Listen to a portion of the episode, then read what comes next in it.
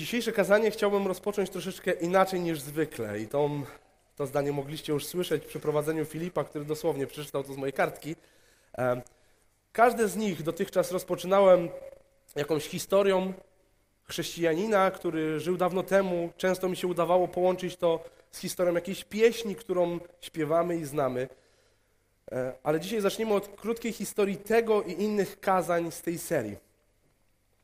E, gdy Łukasz poprosił mnie, żebym powiedział kazanie 1 maja, to od razu zacząłem szukać jakiegoś innego fragmentu, z którego mógłbym powiedzieć.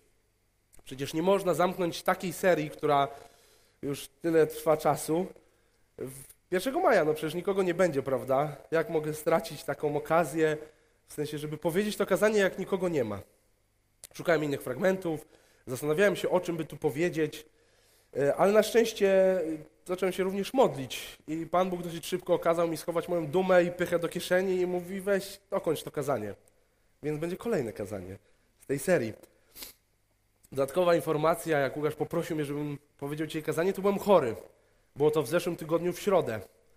No i stwierdziłem, no, że będę zdrowy. I do wczoraj wieczorem bardzo, bardzo mocno dusił mnie kaszel. E, dalej czasem mogę kaszlnąć, za co przepraszam. Także Dymitr e, albo ktokolwiek z tyłu siedzi, proszę szybko, żebyście wy, wyczaili, żeby mnie zmutować, żeby nie ogłuszył ludzi jak kaszlnę. E, ale oto jesteśmy. E, I wiecie, dzisiaj czeka nas wielki finał. Może tego nie czuć, ale jest to ostatnie kazanie z serii z Księgi Joba. Pierwsze z nich powiedziałem w tej sali 6 czerwca zeszłego roku. Minął prawie rok, także na osiem kazań troszeczkę czasu minęło. Dzisiaj jest to ósme kazanie z tej serii. I, I, dla tych, co nie słyszeli wcześniejszych kazań, nie martwcie się, nie trzeba słyszeć poprzednich siedmiu, ale warto nadrobić w domu. A równocześnie jest to moje dziesiąte kazanie, które mam przywilej wygłosić. I gdy myślę o tej całej serii, to jest w niej wiele dla mnie wyjątkowych momentów. Były kazania, które pisały się same, jak pierwsze z nich, gdzie po prostu usiadłem, w dwie godziny coś napisałem, wysłałem Łukaszowi, no i on stwierdził, że jest okej. Okay.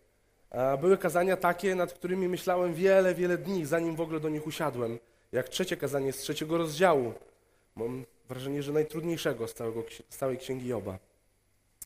Kazanie z 28 rozdziału, gdy w trakcie pisania leciały mi łzy, gdy docierał do mnie ten obraz, przepiękny obraz Boga, gdy czytamy o tym, jak Pan Bóg ustalał wagę wiatru i tak dalej. E, albo kazanie ostatnie, czyli z wypowiedzi Elichu. Nie, przepraszam, to było kazanie szóste. Szóste z wypowiedzi Elichu, które podczas ćwiczenia w domu nic mnie nie ruszyło. Miałem wrażenie, że to będzie najnudniejsze ze wszystkich moich kazań. Jakie czytałem w domu, miałem wrażenie, że nie mam nic do przekazania. I gdy stanąłem tutaj i zacząłem je mówić, to wtedy zrozumiałem, że to jest kazanie do mnie.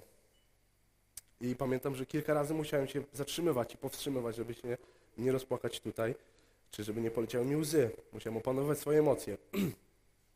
Więc pomimo tego, że ta seria jest tak rozciągnięta i większość z Was nie pamięta poprzednich siedmiu kazań, albo nawet po prostu fizycznie nie miała okazji ich usłyszeć, no bo dołączyliście do nas w trakcie, albo jesteście u nas pierwszy raz, to bardzo dotknęła i zmieniła mnie.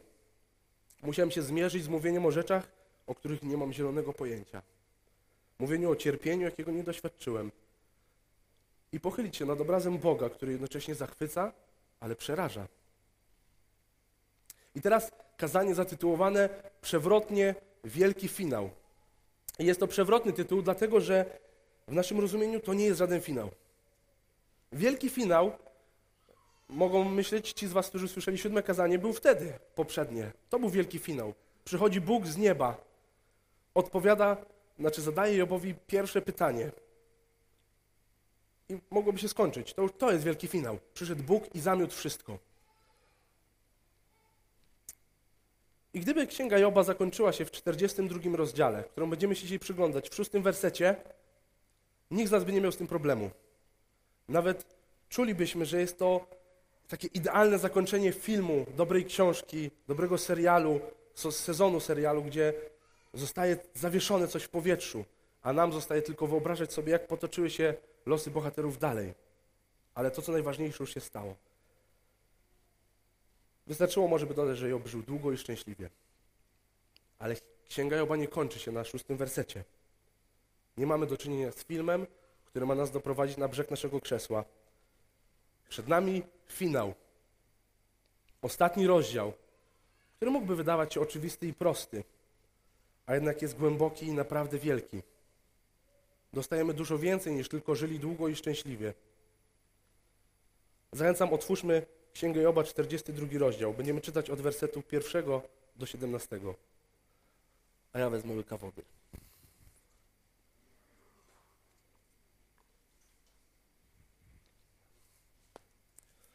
Wtedy Job odpowiedział Panu, wiem, że Ty możesz wszystko i że żaden Twój zamysł nie jest dla Ciebie zbyt trudny.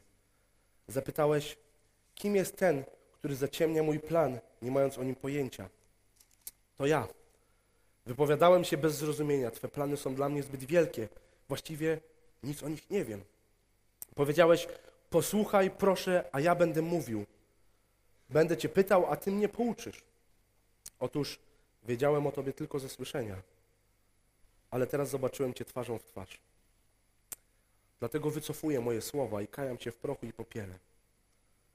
Po odbyciu rozmowy z Jobem, Pan zwrócił się do Elifaza z Temanu.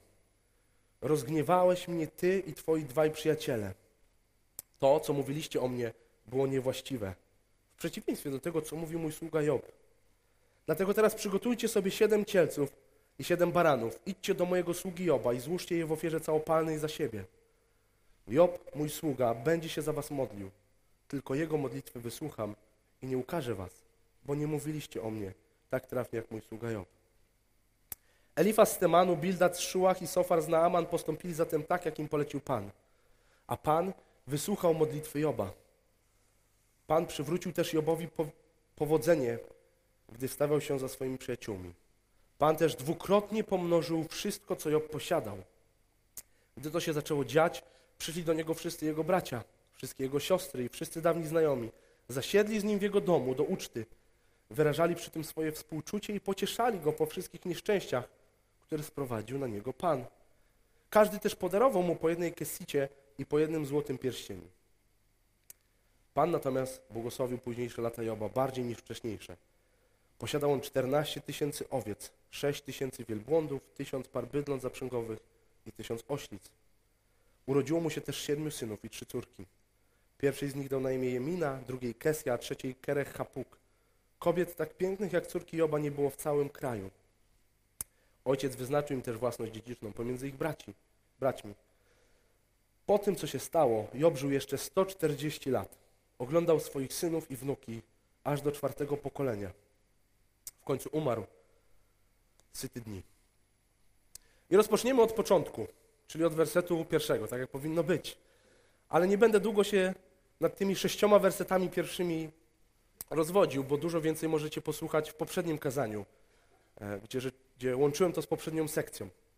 I te sześć wersetów, w których Job upada przed Bogiem, przeprasza Boga, uniża się przed Bogiem, wspaniale pasują do poprzedniej sekcji.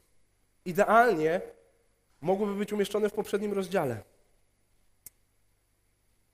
Najwygodniej byłoby nam zacząć rozdział 42 od wersetu 7. Naturalnie jest to po prostu jakieś złamanie tekstu, coś się dzieje kolejnego. Ale uważam, że ktokolwiek dzielił tą księgę na rozdziały, wykonał wspaniałą pracę. Bez tych sześciu wersetów moglibyśmy wyciągnąć bardzo złe wnioski z tego rozdziału. Także z tyłu głowy w dzisiejszym kazaniu miejmy obraz suwerennego Boga, przed którym opada na kolana i którego prosi o wybaczenie. Zapamiętajmy słowa Kiedyś myślałem, że Ty musisz zrobić to, co ja chcę, Boże, to, co mi się wydaje, że powinno być zrobione. Ale dzisiaj wiem, że nie mam pojęcia o Twoich planach i tylko Ty wiesz, co ostatecznie jest dobre i dlaczego to jest dobre. No więc przejdźmy do wersetu siódmego. Czytamy tam, po odbyciu, po odbyciu rozmowy z Jobem, Pan zwrócił się do Elifaza z Temanu. Bóg zwraca się do przyjaciół Joba, a dokładniej do Elifaza. I robi to dlatego, że najprawdopodobniej był on najstarszym z nich. To on również zaczyna całą walkę z Jobem, całą konfrontację. Ich postawa trójki przyjaciół rozgniewała Boga. I Bóg wskazuje na to, że to Job miał rację, a nie oni. Gdy zarzucali Jobowi pychę, sami pysznie wypowiadali się o Bogu. wiedząc dokładnie, jaki Bóg jest, a jaki nie jest. Oni mieli wszystko poukładane. Gdy zarzucali obowie nieszanowanie sierot i wdów, sami nie potrafili okazać jakiegokolwiek miłosierdzia choremu, zniszczonemu człowiekowi, który leży przed nimi. Nie udało się. Więc w związku z tym Bóg każe im coś zrobić. Mają przygotować siedem cielców i siedem baranów, pójść do Joba i to on ma się za nimi wstawić u Boga. Ale jak to Job? Ten sam, z którym tyle walczyli? Ten sam, który miał rację, a oni racji nie mieli? Dokładnie tak. Bóg każe im pójść do Joba, żeby to on się za nim modlił. Nie trzeba być ekspertem od relacji międzyludzkich, żeby wiedzieć, że Job nie jest w dobrej relacji ze swoimi trzema, i nazwę ich tu przeciwnikami, nie przyjaciółmi, przeciwnikami. Ale to mają zrobić Elifaz, Zofar i Bildad. Pójść do Joba, wyjaśnić z nim całą sytuację, porozmawiać z nim, najprawdopodobniej go po prostu przeprosić. I chcę się tutaj zatrzymać na parę pytań do nas wszystkich. Reżyserka może teraz y, rzucać kamerę na, na ludzi, jak będą odpowiadać. Można odpowiadać przez podniesienie, podniesienie ręki w górę. Ręka do góry, kto brał udział w jakiejś kłótni lub sprzeczce. Jak ktoś nie podnosi ręki, to znaczy, że kłamie. Także tutaj jest grzech pierwszy. Ok, ręka do góry. Kto brał udział w kłótni sprzeczce, w której okazało się, że nie ma racji? Że to ja jestem to. Jak ktoś nie podnosi rękę, to teraz duma i pycha. To trzeba, także można szybko zbadać swoje grzechy. Ręka do góry. Kto brał udział w kłótni albo w sprzeczce, w której okazało się, że nie mam racji? Ale sytuacja tak się potoczyła, że nie udało nam się tego zamknąć, nie udało się pogodzić, porozmawiać o tym do końca. Czy to dlatego, że coś innego nas rozproszyło, czy to dlatego, że to nie tylko ja byłem po tej stronie, której myśleliśmy inaczej?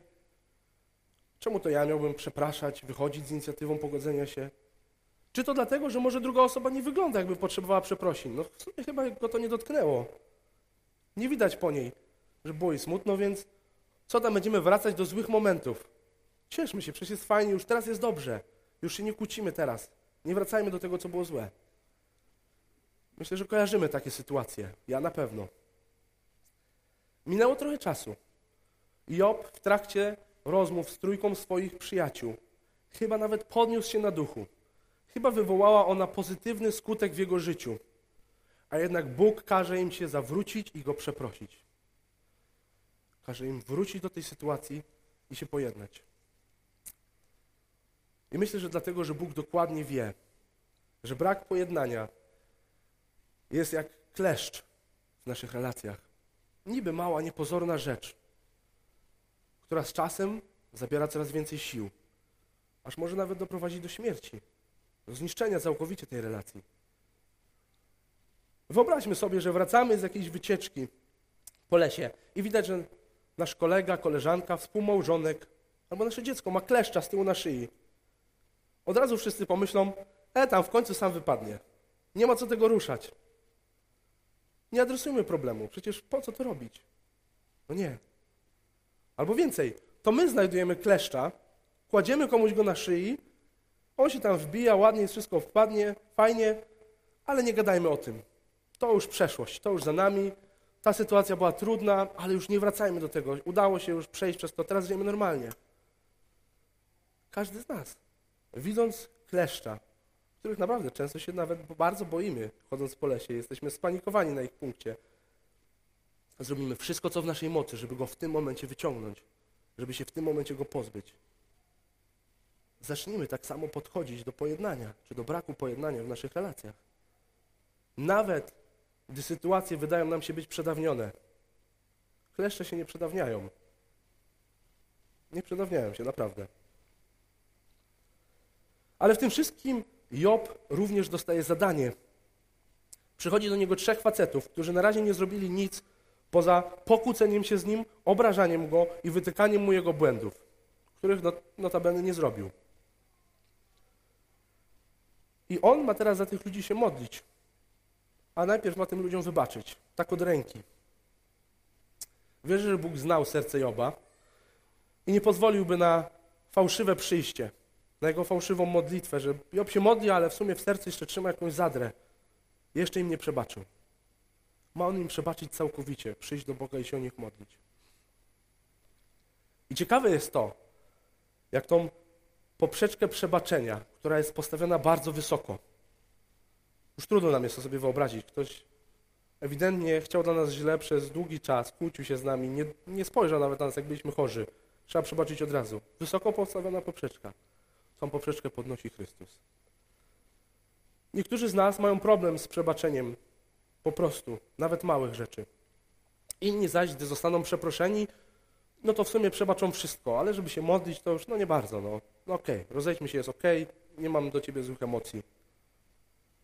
Ale co robi Jezus?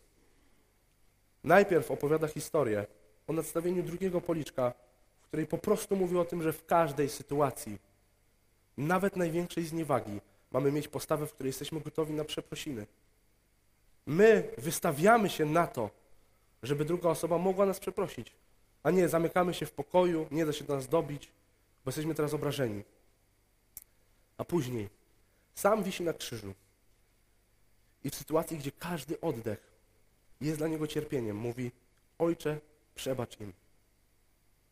Ja już przebaczyłem, ale proszę cię, Ojcze, żebyś ty też im przebaczył. Wiecie, nikt nie przyszedł przeprosić. Nie ma cienia skruchy u oprawców. Oni są właśnie w trakcie. A on przebacza. I w modlitwie wstawia się za nimi, by ten grzech im nie został policzony. Ja osobiście bardzo długo zmagałem się z grzeszną postawą oczekiwania na wielkie przeprosiny. Czasem nawet trzymałem sobie nieprzebaczenie w sytuacjach, gdzie druga strona nie za bardzo zrobiła coś złego. Tylko ja to tak odbierałem. Przez większość mojego życia rozpamiętywałem, myślałem złe rzeczy o ludziach, bo nie przyszli oni do mnie z odpowiednimi przeprosinami, które uznałbym za godne. Zdarzały się momenty, że ja już chcąc naprawić jakąś relację, przychodziłem, że trzeba mnie teraz przeprosić i okazywało się, że to w ogóle nie jest wina tej osoby. Albo ktoś inny coś zrobił, albo w ogóle nie miała tego na myśli, albo nie znam wszystkich faktów. I okazało się, że problem leży we mnie czy leżał wtedy w tych sytuacjach we mnie, ale później się okazało, że to nie tylko w tych sytuacjach. Generalnie problem leżał we mnie. Zawsze leżał we mnie. I Duch Święty wykorzystał moją modlitwę do tego, żeby uwolnić mnie z tej grzesznej postawy i stać się właśnie bardziej jak Chrystus, który na krzyżu przebacza swoim oprawcom w tym momencie. Oni nie są splątani przez okoliczności. Nie mają dobrych intencji i tak wyszło. Chcieli go zabić i to zrobili. Chcieli go upokorzyć i to zrobili. A on im wybacza i modli się za nich. I w poprzednich trzech rozdziałach, o czym więcej mówiłem w poprzednim kazaniu, widzimy wielkiego Boga, który jedyne co daje, to obraz swojej suwerenności i potęgi. Tego, że to On ma wszystko w swojej kontroli. My możemy jedynie paść na kolana i oddać Mu chwałę, jak to Job robi w pierwszych sześciu wersetach ale równocześnie ten sam Bóg powołuje czterech facetów do tego, żeby zadziałali. Żeby poszli normalnie w świecie się, poszli przeprosić. Wybaczyć sobie nawzajem, a przede wszystkim, żeby modlili się o siebie nawzajem. I ta perspektywa może być wytchnieniem dla nas naszej codzienności. Ponieważ po poprzednim kazaniu można było mieć takie fatalistyczne myślenie. Trzeba się położyć w domu, Pan Bóg zrobi, co chce. I będzie dobrze, no ja nie mam wpływu na nic. Ja nie wiem, jak Pan Bóg stworzył świat, nie wiem kiedy, nie wiem skąd się bierze słońce, deszcz. Nie mam wpływu na nic. Bóg powołuje nas do działania i wykorzystuje to działanie w swoim planie. Ale również to ściąga właśnie ciężar z naszych, bar z naszych barków, ciężar decyzji. Bo On pokazuje, że nadal ma wszystko pod kontrolą. On pokazuje, że to On ma nadal wszystko zaplanowane. Chce w tym naszego działania, naszych decyzji, naszego serca. I ta perspektywa nie jest intuicyjna i na pierwszy rzut oka wydaje się nielogiczna. Perspektywa suwerennego, wszechwiedzącego, wszechpotężnego, miłosiernego Boga, który wszystko robi sam. I perspektywa tego, że powołuje On ludzi do działania i wykorzystuje ich działanie, ich modlitwę, ich ruchy ale jest to jedyna perspektywa, która łączy w sobie właśnie te dwie natury, wolnej naszej woli i potężnego Boga. Więc Bóg wyprostował sytuację Joba z jego przyjaciółmi, używając ich działania, a nie cudownie zmienił ich myśli, gdy wszyscy po prostu leżeli w domu. I teraz przeczytajmy od wersetu 10. Pan przywrócił też Jobowi powodzenie, gdy wstawiał się za swoimi przyjaciółmi. Pan też dwukrotnie pomnożył wszystko, co Job posiadał. Gdy to się zaczęło dziać, przyszli do niego wszyscy jego bracia, wszystkie jego siostry i wszyscy dawni znajomi. Zasiedli z nim w jego domu do uczty.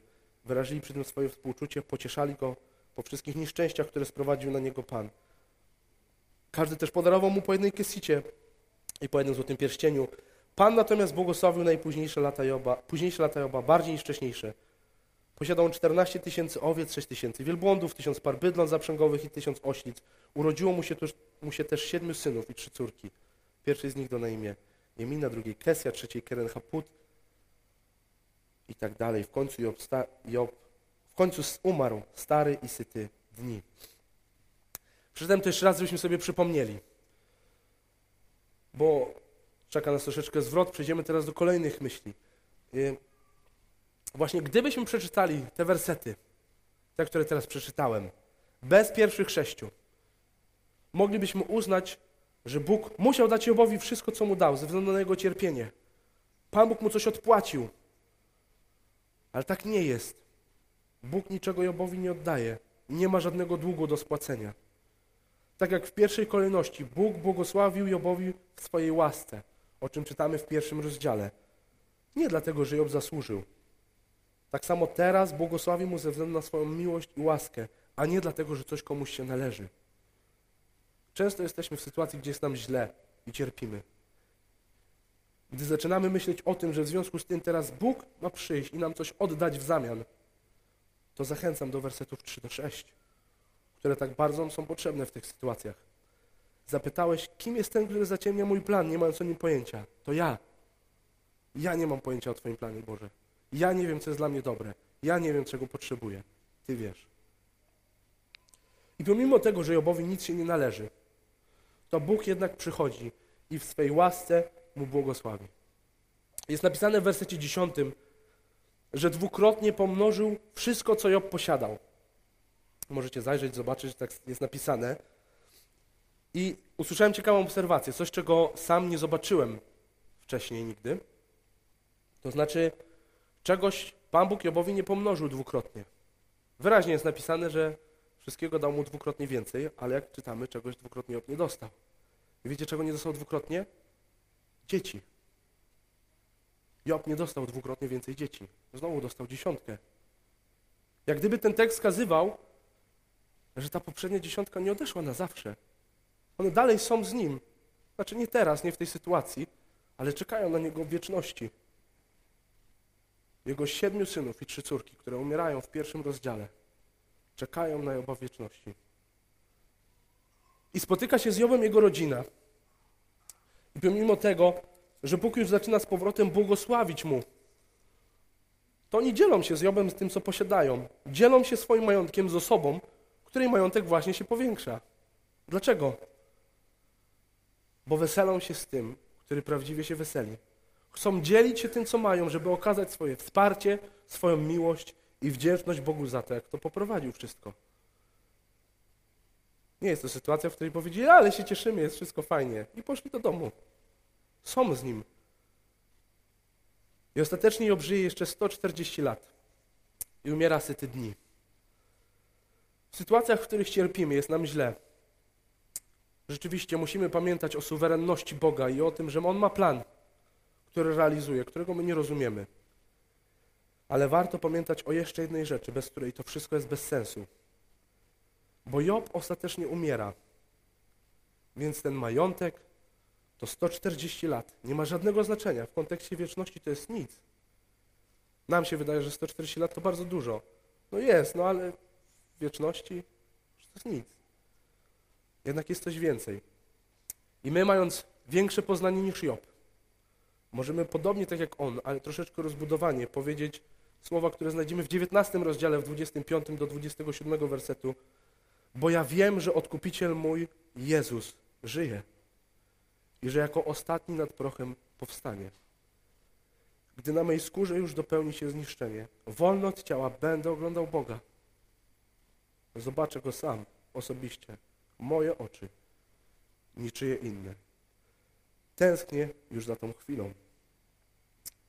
I rzeczywiście, już dzisiaj możemy doświadczać niektórych z Jego błogosławieństw. Mając Ducha Świętego, który nas zmienia, czasem się to może okazać, mogą okazać błogosławieństwa materialne albo błogosławieństwa w rodzinie. Ale największe błogosławieństwo to nadzieja, której możemy się złapać, że spędzimy wieczność z Bogiem. Największe błogosławieństwo, jakie nas spotka, to niebo. I ono czeka każdego, kto oddał swoje życie Bogu. Zatem przejdźmy do zastosowania tego całego rozdziału. Po pierwsze, przepraszaj. W sytuacjach, w których zrobiłeś coś niewłaściwego, walczyłeś nie po, tej, po stronie, która nie miała racji, pójdź do osoby, którą mogłeś zranić, która mogła źle się czuć przez ciebie, albo nawet po której nie widać niczego. I ją najzwyczajniej w świecie przeproś. Tak, jak mieli pojednać się z Bogiem Jego przyjaciele. Zostawienie sytuacji bez zamknięcia będzie trucizną dla tej relacji. Po drugie, wybaczaj. Jest taki tekst, imprezu jakby nie było jutra.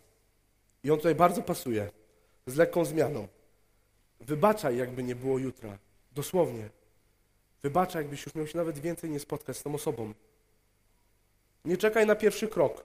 Nie czekaj na odpowiednio formalne przeprosiny. Ale wybaczaj w swoim sercu rzeczy od razu. Ale tak jak mówiłem, w tym kryje się też pułapka. Czasami druga strona nie zrobiła nic złego, tylko my to tak odebraliśmy i ostentacyjnie przychodzimy i mówimy: Wybaczam ci. Ale za co? No, wtedy jak zapraszałeś ludzi na film, to zaprosiłeś też mnie, a wiedziałeś, że ja nie mogę i specjalnie mnie tam włożyłeś i w ogóle na złość mi chciałeś zrobić, że mi było przykro. Co? Wiecie, mi naprawdę zdarzyło się założyć wiele razy złe intencje drugich osób i bardzo często ludziom z zewnątrz moje najgorsze intencje. Nie, czasem warto zacząć od rozmowy i ustalenia faktów. Ktoś naprawdę chciał nas, chciał nas zaprosić do domu, a nie zrobić nam na złość, więc w tych sytuacjach nie wybaczajmy, tylko zastanówmy się, o co nam chodzi. Ale w sytuacjach, w których wiemy, że należą nam się przeprosiny, wybaczmy. A później, jak te przeprosiny się pojawią, to doceńmy. Po trzecie, weselmy się z weselącymi się. Dołączajmy do naszych bliskich w sytuacjach radości i pokazujmy im nasze wsparcie i naszą szczerą radość z ich szczęścia. Niech nie będzie to tylko, ale fajnie, też się cieszę i powrót do naszej szarej rzeczywistości. Wiecie, pamiętam taką sytuację, w której mój znajomy wysłał mi test i to wyglądało jak test ciążowy i mówi, nareszcie się udało. I ja zachwycony już myślałem, jak teraz o 22 do nich pojechać się z nimi cieszyć. Okazało się, że był to test covidowy. I się pojawiły też, bo wyglądał prawie że identycznie, także to było, ale to było zamierzone działanie tego człowieka, także niech będzie mu to policzone.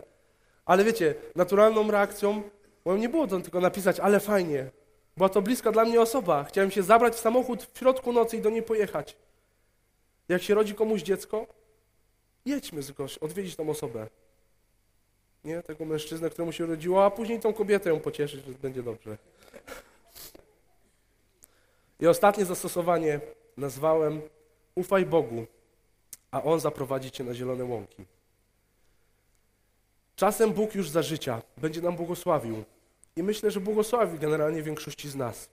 Naprawdę, żyjemy w Polsce, mamy pracę, mamy gdzie mieszkać, mamy co jeść, a czasem błogosławi jeszcze bardziej. Ale każdy z nas, jeżeli oddał swoje życie Bogu, to doświadczy pełni tej doskonałej rzeczywistości z Bogiem. Tylko trzeba wytrwać i Mu ufać, nawet w najciemniejszych dolinach.